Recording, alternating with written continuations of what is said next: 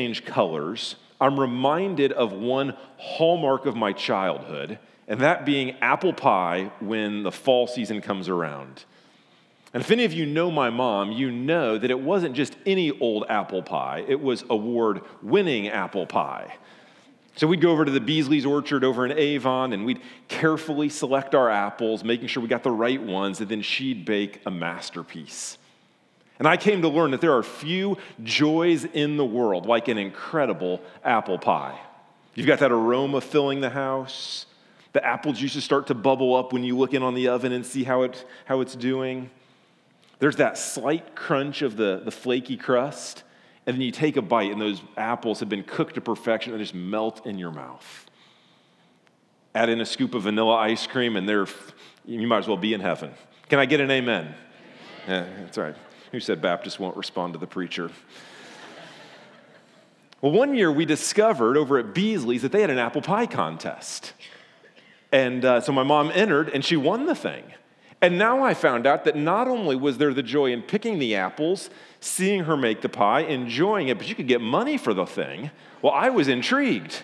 So I wanted to learn. And one of the things that she started to teach me is you have specific ingredients that you have to get right. Maybe that's the science of it.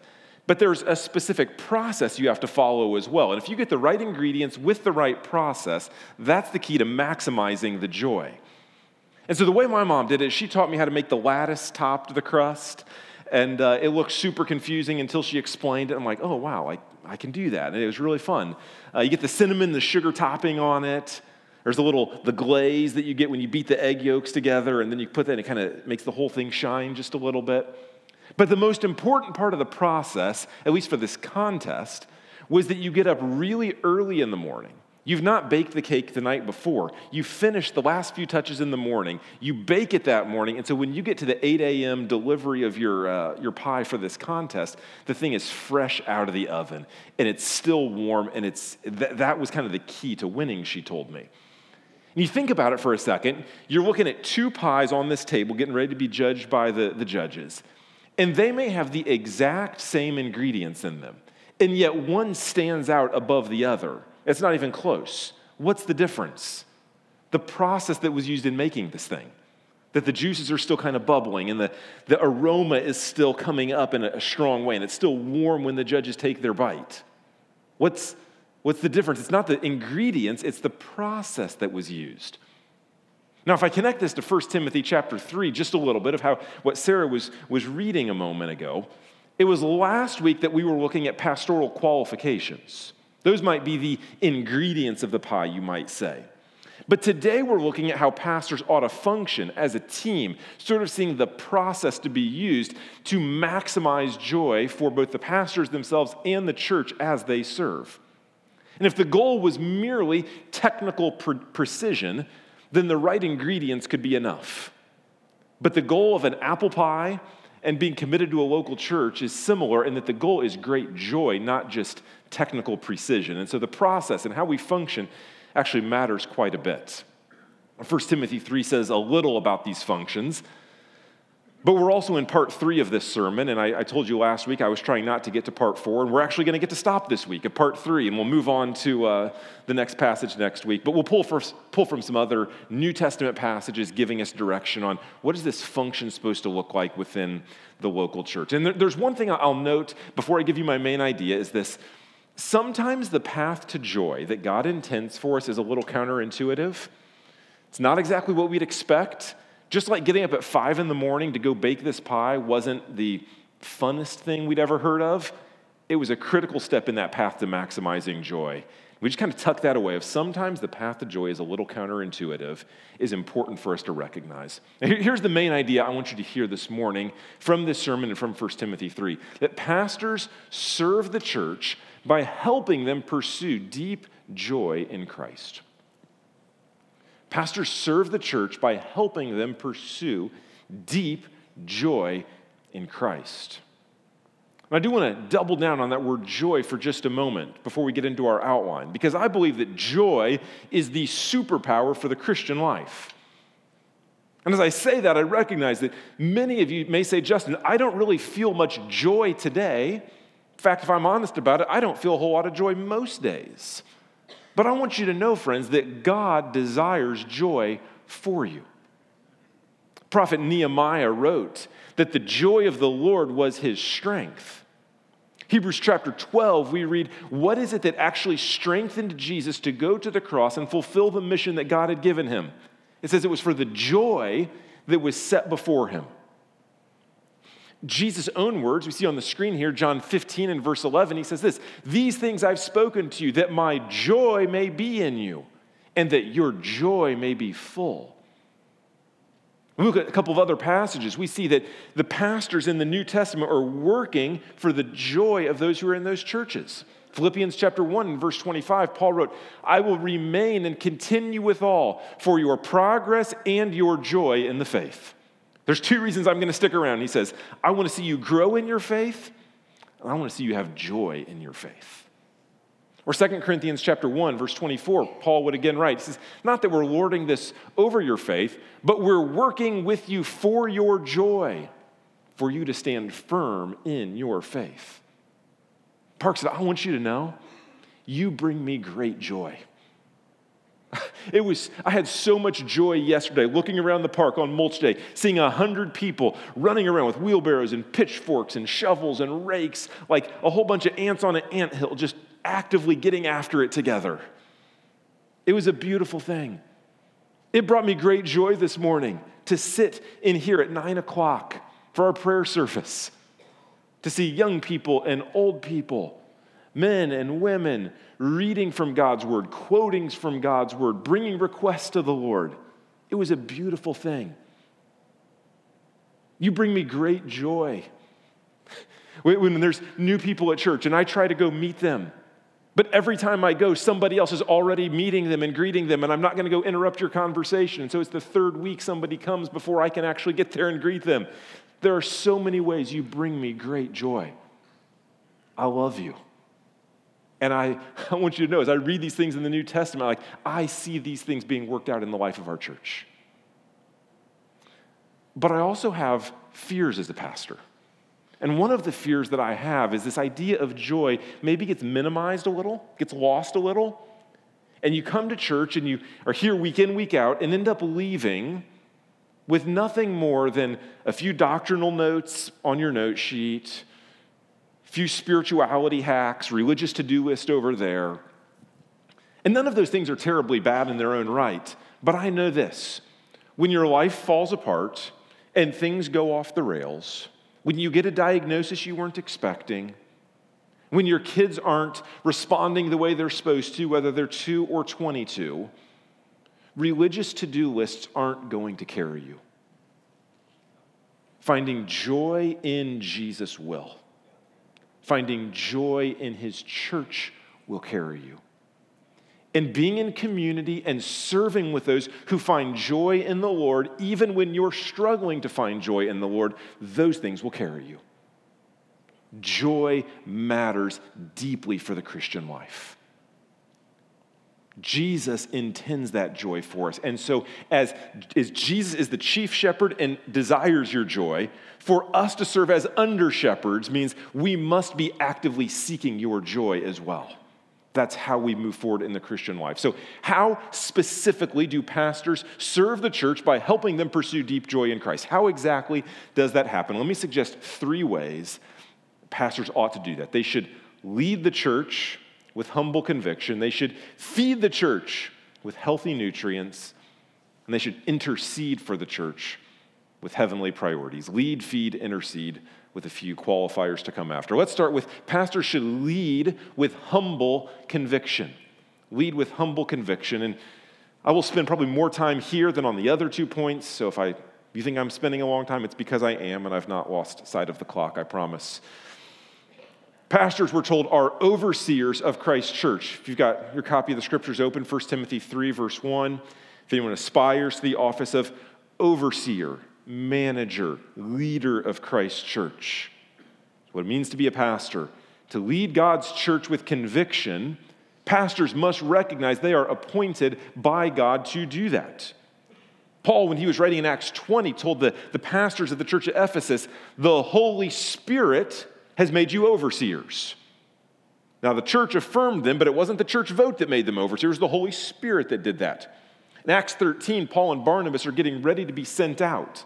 And what we read in Acts 13 is the brothers and sisters were together. They were worshiping the Lord, they were fasting. And while they were worshiping and fasting, the Holy Spirit said, Set apart for me these brothers to lead the church. So, as a pastor, that's a critical thing to recognize because when you have a divine appointment from the Lord, it will put steel in your spine to keep going and serving well. But there's a convictional nature to leadership. It's not just that God has appointed you, but there is a God who has spoken, and it is my responsibility to not come up with my own things to say, but to open this book and explain it to be God's mouthpiece with convictional truth that God has spoken. He is not silent in our day, He's not left us alone trying to figure out what in the world we're supposed to do. He's left us with a mission that pastors convictionally lead in, that we are to go make disciples. And if somebody says, I'm following Jesus, but not helping others follow Jesus, then it's my responsibility to say, I'm not sure what you mean by following Jesus then. Because disciples make disciples. We need convictional leadership from pastors to say, yes, there is a real eternal destination for every single soul. Heaven is a real and glorious place that you can be if you'll trust in Jesus' death on the cross to pay for your sins and bring you back into relationship with God. And hell is a real place for those who will not submit to King Jesus, who insist on doing things their own way. And friends, when you have conviction from leadership in God's church to open His word and explain it, you'll find, as the church historian Justin Martyr, some 1800 years ago said to the Roman emperor as he tried to kill off the Christians. Here's what Justin Martyr said He said, Emperor, you can kill us, but you cannot harm us because Jesus is on the throne. And the church finds deep joy in knowing that Jesus is king. But on the flip side, when conviction is absent in leadership, joy will certainly be gone. Let me ask you a question Have you ever been in a meeting? Been in a meeting that was, let's just say, adrift. You been in one of those? Yeah, there's the next amen. Nothing saps your joy like a meeting that's gone adrift. When the leader does not have conviction on why we're there, what's going to be said, how we're going to get anything accomplished, and most importantly, how we're going to get out of it. Right? There's no joy in that room because there's not convictional leadership on where we're supposed to go. Well, it's not just conviction that we need from pastors, there's also a humility, right? We said lead with humble conviction. If you leave out that humble word, you can get towards domineering leadership that uses convictional as a cover for it, right? And when we've seen that get sideways. So, humble convictional leadership starts with a recognition, 1 Peter 5, that Jesus is the chief shepherd and every other pastor in all the universe is an under shepherd. The real lead pastor of this church is Jesus. And all the rest of us are under shepherds. It's as if you imagine a very long steel chain, and Jesus is the first and the last, the Alpha and the Omega, and every other pastor along the way is just meant to connect to the next chain, to connect to the next one, to connect to the next one. Not to reinvent the wheel, not to do anything terribly novel, but to take timeless truths and boldly proclaim them in a timely way. There's an analogy from baseball that now that the World Series is over, I'll go back to. And if you don't love baseball, I'm sorry, but you'll just have to bear with me. Baseball teams take their best pitchers and they make them to start the game. And they're supposed to throw six or seven innings. And then their next best pitchers, they make the ones at the very end. They call them the closer. And then their pitchers that are just kind of mediocre, they put in the middle. And their job is if, we're up, if we're up two to nothing, the guy who comes in in the sixth inning is sometimes called a middle reliever, middle relief pitchers. His job is to get to the seventh inning with a still up two to zero. That's your job. Just get three guys out, and we'll get somebody else in there. Recognizing that Jesus is the chief shepherd from a pastoral standpoint means we all recognize we're just middle relievers. There's another guy coming, maybe in five years, maybe in 25 years and we're supposed to hand the ball to him saying, Yes, Jesus is still on the throne, and his mission is still moving forward, and we'll still be making disciples. He is the first, He's the last, and we're just here in the middle. And because the chief shepherd is infinite and limitless and needs nothing, it's liberating because it doesn't mean he actually needs us, although he does choose to use us. But since under shepherds are not like the chief shepherd, they do have limits, they're not self sufficient. It means that we need a team. We can't do it alone like Jesus can. We're not cut out for his job description. And so it's interesting that when the New Testament talks about pastoral leadership, it almost always talks about pastors in the plural, implying, hey, there's a team of leaders that God intends for his church. Let me show you just a couple of these passages.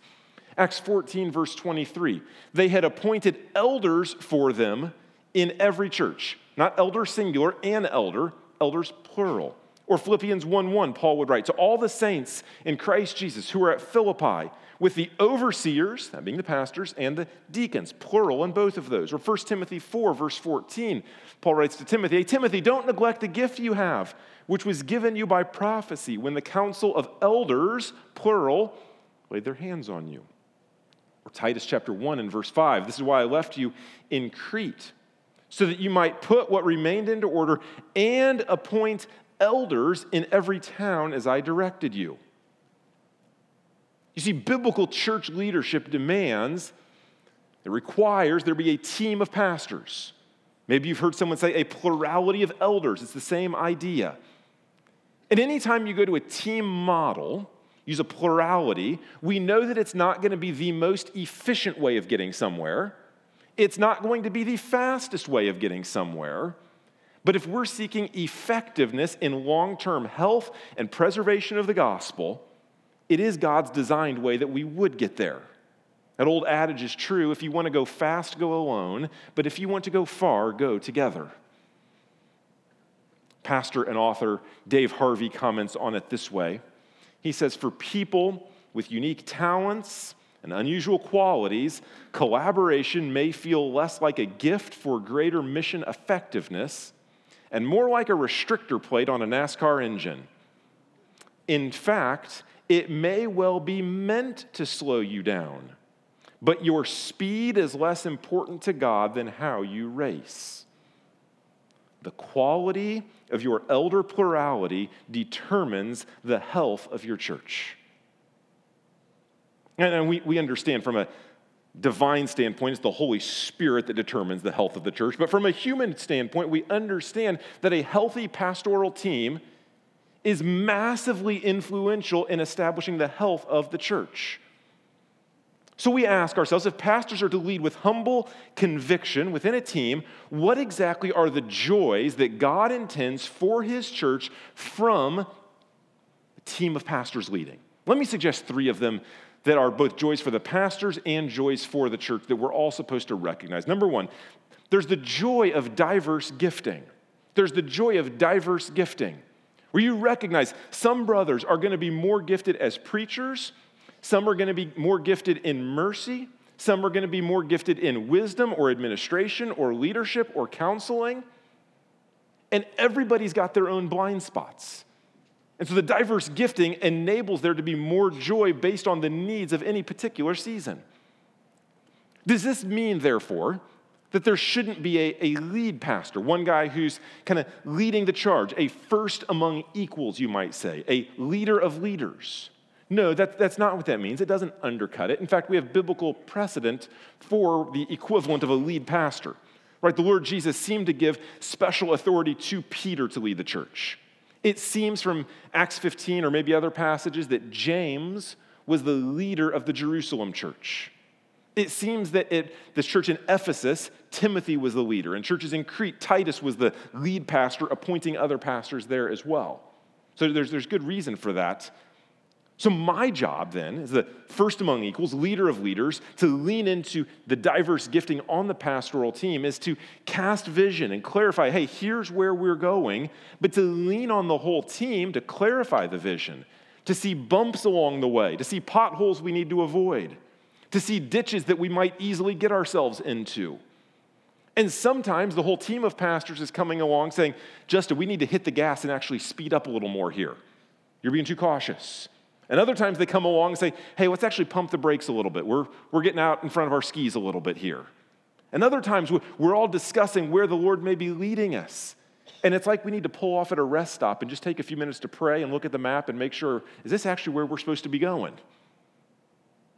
There was a time, probably within the last year or so, we came to a fairly strategic decision, and uh, my vote was in the minority vote. And so I said, hey, like we always say, I will submit myself to the, the rest of the pastoral team. Let's seek the Lord in prayer and determine the best way that we ought to go forward. I don't see that as a problem. I see that as a strength of a pastoral team. If you've read anything by Pat Lencioni, you know, his five dysfunctions of the team, a fear of conflict demonstrates a dysfunctional team. Trusting one another enables us to lean into that and say, there's wisdom here, there's strength here. But without this diverse gifting, the first joy, we know that our blind spots will overtake us, and eventually it's a matter of time until that joy evaporates. Diverse gifting is a great joy we're to experience. Here's the second joy the division of labor. Division of labor. I want to pull on an Old Testament principle here. Exodus 18, we find extremely gifted man, Moses, trying to do way too much work, and his father in law comes along. It's like, dude, you're not going to be able to do all this. You got to get some other people involved because you're going to burn yourself out. The division of labor is a great joy. And over the last 50, 60 years or so, I think the American church has leaned into corporate models of a CEO leadership style. And they're starting to come to roost with some of the, the burnout patterns we're seeing, as no one man is supposed to be able to do all of this work. In fact, a study from Barna I saw not too long ago said that nearly half of American pastors gave serious consideration to resignation within the last year. And one of the main reasons they say it is burnout due to isolation. There's not a division of labor with a team working alongside there. And that's part of the reason that we're striving to operate as a pastoral team here at Parkside. We have a good team in place. Like we talked about in the prayer meeting this morning, we've got the uh, sabbatical plan for our staff pastors, where we just propose for lay pastors serving for five years and then stepping off for at least a year. We recognize there's other brothers to come alongside to divide the labor, and we can rest knowing the mission will go forward and souls will be well cared for. Sometimes we get questions on this division of labor. How does this staff pastor, lay pastor thing work? What exactly does that mean? Think of it this way they have the same office, staff and lay pastors, with a different function. Same office, lead, feed, intercede. That's what all pastors are called to do. But functionally, if I've got 40 or 50 or 60 hours to give to the work in a given week, whereas a lay pastor may have 10 hours, it's understandable how the function will simply look different. But it's important as a church we be seeking to strengthen that team, to install spiritually qualified men so the church can receive better shepherding and better care, to have enhanced protection against conflict of interest and certain financial matters. There's a division of labor that's a joy to the whole church. And you may not see it all the time. It's, it's almost like an alternator on a car. You don't really see it and experience the joy of it until you take it away and see things kind of get sideways. You're like, boy, I wish we had the joy of a good working alternator right now. That's how a healthy pastoral team is supposed to work. Let me give you one third and final joy. So we said diverse gifting is a joy, division of labor is a joy. Third, defense of spiritual health. Defense of spiritual health. Recognize there's strength in numbers here. Acts 20, 28, Paul would write to the elders, the church of Ephesus, and listen to what Paul would say. He said this Pay careful attention to yourselves and to all the flock in which the Holy Spirit has made you overseers. Says part of your job is to defend the spiritual health here, protect the flock, protect each other. And a strong pastoral team allows that protection to take place. If the chief shepherd, Jesus, is the one who leaves the 99 to pursue the one. He's not waiting for the one to come back. He's not waiting for the one to get his act together. He's not waiting for the one to get all spiritualized and get their Sunday face on. No, he's chasing the one down. Is that not also what these under shepherds should do? To be pursuing and chasing down. And not just pursuing the lost sheep, but caring for one another. Because we can't stand here as pastors and talk about growing through relationships and culture of discipleship, and confessing sins to God and each other's, and then somehow exempt ourselves from that. Like that applies to all you, but not to me. That doesn't work. Pastors are sheep before they are shepherds. They're church members before they're church leaders. And in a strong pastoral team, there's care for one another. So, one of the things we do in our pastors' meetings, the first bit, we read scripture together, and then we take probably 30 to 40 minutes to pray for one another and confess sin to one another. Recognizing that the danger of sin in our own life is real and present, and Satan desperately wants to take us down. All of this is under the first point. Pastors lead with humble conviction. It means we're submitting to one another. It forces humility when I'm so sure I'm right, or someone else is so sure they're right, or someone else is so sure they're right, but the others don't see it that way.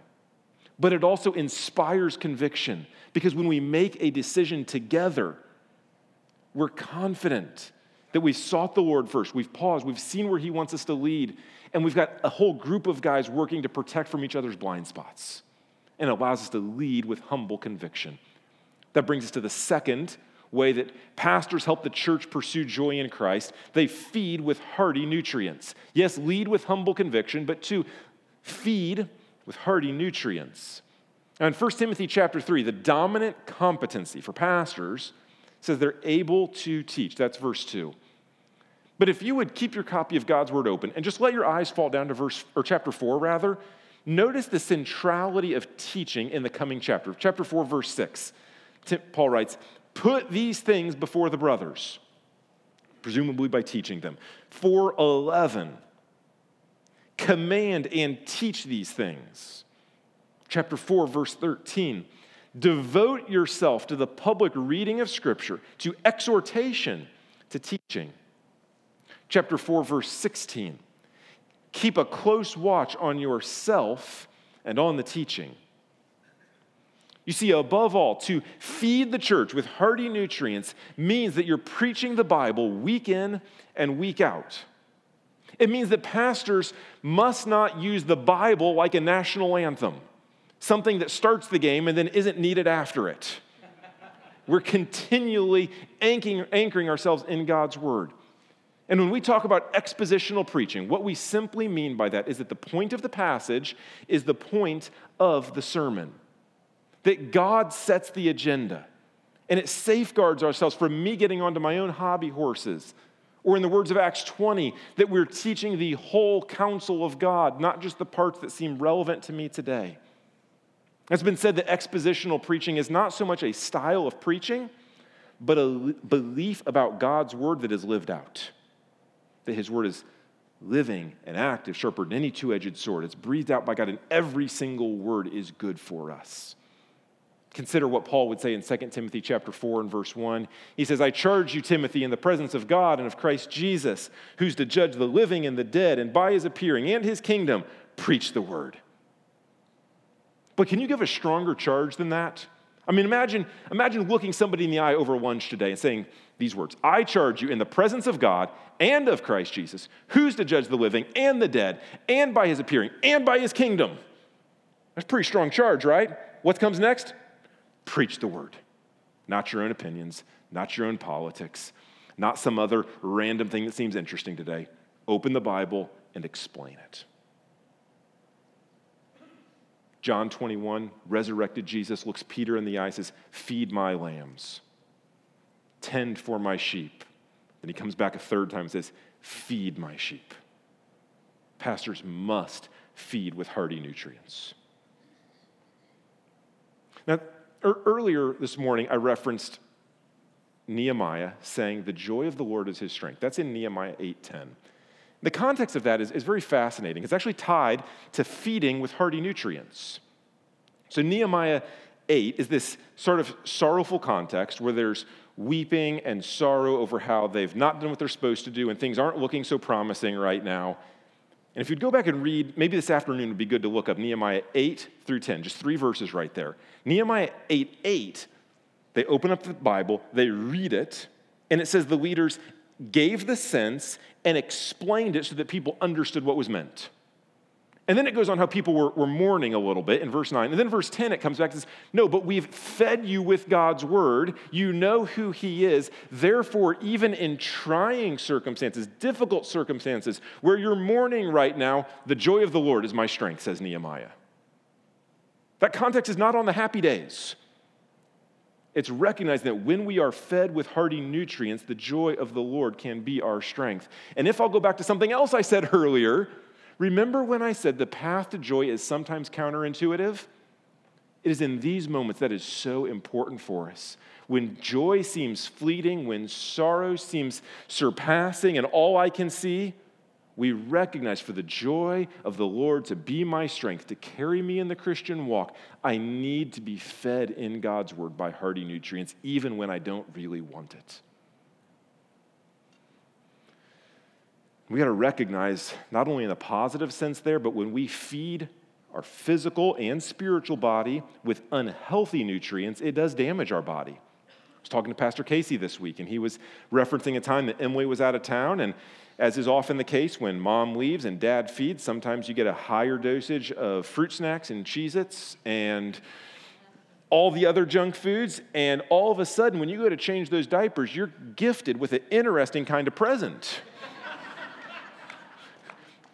Now, you're feeding, but not necessarily with healthy nutrients, and it's not good for your body. And the same is true of us spiritually. So, whether you're at this church or any other church, you ought to be asking myself, what is the main dish that I'm being fed? Is the main dish the Word of God, where the pastor maybe adds some seasonings on it? But good seasonings don't overwhelm the meat, they bring out the flavor of the meat. This is the nutrients. Or, or does the pastor lean on the Word of God like he leans on a cane? where the pastor is, I'm getting there, and the word is useful for me to help me get where I'm going. I'm kind of the main point, and the word is my crutch. I go there when I have to. It's a huge, huge difference. And this feeding with hearty nutrients is actually enabled not only by a strong pastoral team and a congregation that demands that the word of God be preached, but also by a healthy team of deacons serving. Right in Acts chapter 6, we read that there were tangible needs not being met. Deacons step in and serve, say, Pastors, we want you to prioritize the ministry of the word and prayer. And so when you have deacons doing what they're supposed to do, it allows the pastors to focus on what they're supposed to do. We say here that deacons serve as servants and shock absorbers to meet tangible needs and promote unity in the church. But they also also much must grasp the gospel and understand that in meeting tangible needs, there's often opportunity in the moment to speak the truth of the gospel into these lives. Now look at verse 9 of 1 Timothy 3. The dominant thing for deacons is that they're servants, but verse 9 talks about their need to grasp the gospel. Here's what it says They must hold the mystery of the faith with a clear conscience. So, as they're meeting spiritual needs, they're holding the mystery of the faith. They're seeing people and saying, here's an opportunity to speak the truth of God's word into this situation. And, friends, let me tell you, this is not something that should be restricted merely to pastors or to deacons, but to every single member of God's church as you're seeking to do good to everyone, especially the household of faith, Galatians 6:10, you're also seeking to say, how can I speak the truth of God's word into this situation at my kids' daycare, or while I'm watching Monday night football, or while I'm out running a half marathon? How can I speak the truth of God's word into this situation? I'll tell you, we had, we had a scenario maybe a year and a half ago, two years ago, I forget exactly when, uh, but one of our deacons heard of some false teaching that was trying to infiltrate its way through the church. And they came to the pastors and said, Hey, I've been hearing kind of rumblings along these ways. I don't know if it's a big thing or not, but I think you should be aware. They did exactly what they were supposed to do. I'm holding the mystery of the faith, seeking to be a shock absorber and a servant. Brought a concern to pastors. We went, we were able to investigate, see what was going on, to confront the false teaching, and preserve that we're being fed with a healthy diet of God's word. I praise God for our deacons. They do a great job here. And they have a key role in the whole church being fed with healthy nutrients.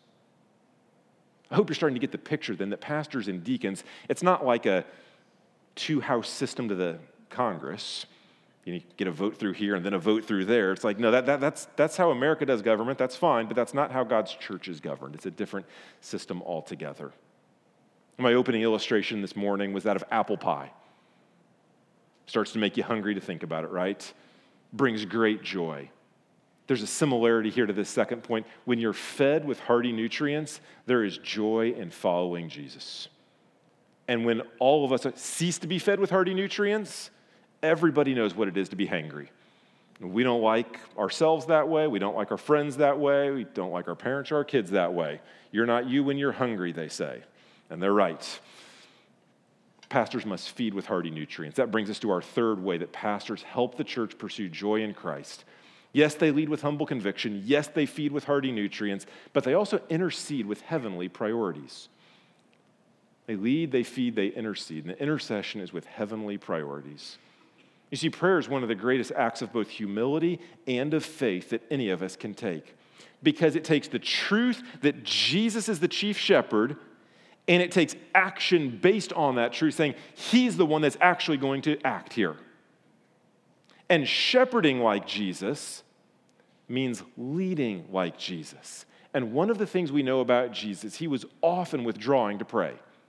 Now, you think about the irony of that for a moment. The God of the universe comes down in human flesh and withdraws to pray. Now, if I'm one of the disciples, I'm thinking like, Jesus, you are God. What, why exactly do you need to go pray here? It's certainly not because he's lacking, but leaving us as an example of this is a critical aspect of tending for God's flock. And if you simply move your way through Luke, Luke's gospel, let me give you a, a, brief over here. Luke 3, Jesus prays before he's baptized. Luke 4, he prays before a busy day. Luke 5, he has a huge turnout at his revival meetings and he leaves the crowds to go pray.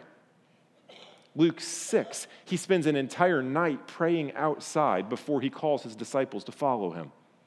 Luke 9, he invites the disciples onto a mountaintop prayer retreat before he's transfigured. The disciples start to get the picture by chapter 11 of Luke's gospel. And like, Jesus, you keep praying all the time. You should teach us how to do that. He's there saying, well, what took you so long? All throughout, you read this example of Jesus. He's praying for his people, praying for his people, praying for his people, and exhorting us to do the same.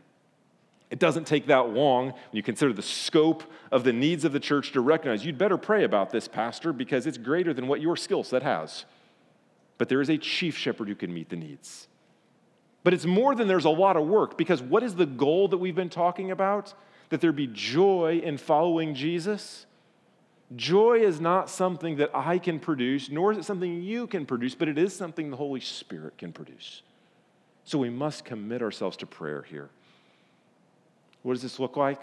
In our services, we try to model many different kinds of prayers short prayers, long prayers, prayers of adoration to God, prayers of confession of sin, prayers of rejoicing over what he's done. We exhort you to hear what's happening there and use that as an example in your own prayer life. If you don't have one of those little prayer guides, grab one of those. In the front page, you'll see prayers according to heavenly priorities by simply praying the Word of God. There's a whole page there. I don't know how to do that. Well, it lists it out to make it simple. It means we're praying prayers of adoration based on God's character and prayers of thanksgiving based on His work prayers of confession based on our rebellion, and bringing prayers of request based on our desires. And yes, Jesus lived to or interceded while he was on the earth. But you know what Hebrews 7 says? Hebrews 7 says that Jesus, right now, the resurrected Christ in heaven, lives to always make intercession for you. Let that sink in for a minute. That means for every single person here, Jesus is praying right now for you that you would be strengthened in your faith. That's remarkable.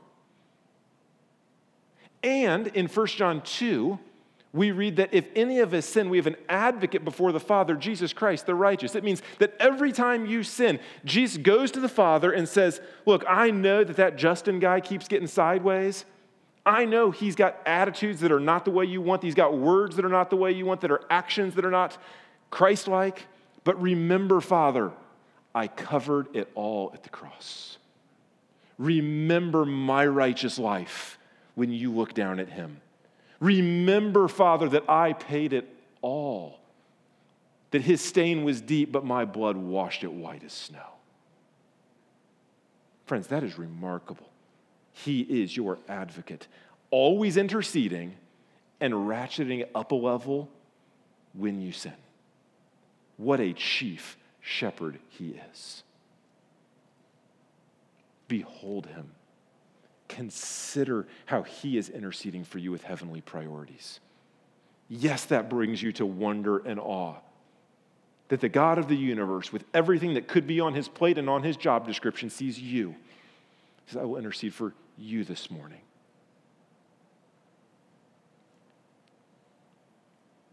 And as we start to wrap up and think about communion here, would you not just consider the crucifixion of Jesus Christ a bit and consider how he led, fed, and interceded, how he was leading, feeding, and interceding, how he led the way in humbling himself to pick up his cross and carry it for you, walking the road to Calvary.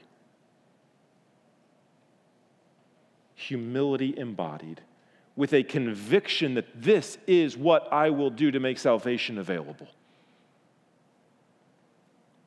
He got on the cross, and now we are fed by his body. Yeah, that's a healthy and hearty nutrient that his grace flows with his body broken and his blood poured out. And while on the cross, what was he doing? Interceding for mercy. Father, forgive them. They know not what they do. So, friends, see the chief shepherd and find joy in his love for you and in the opportunity to follow him. Let's pray.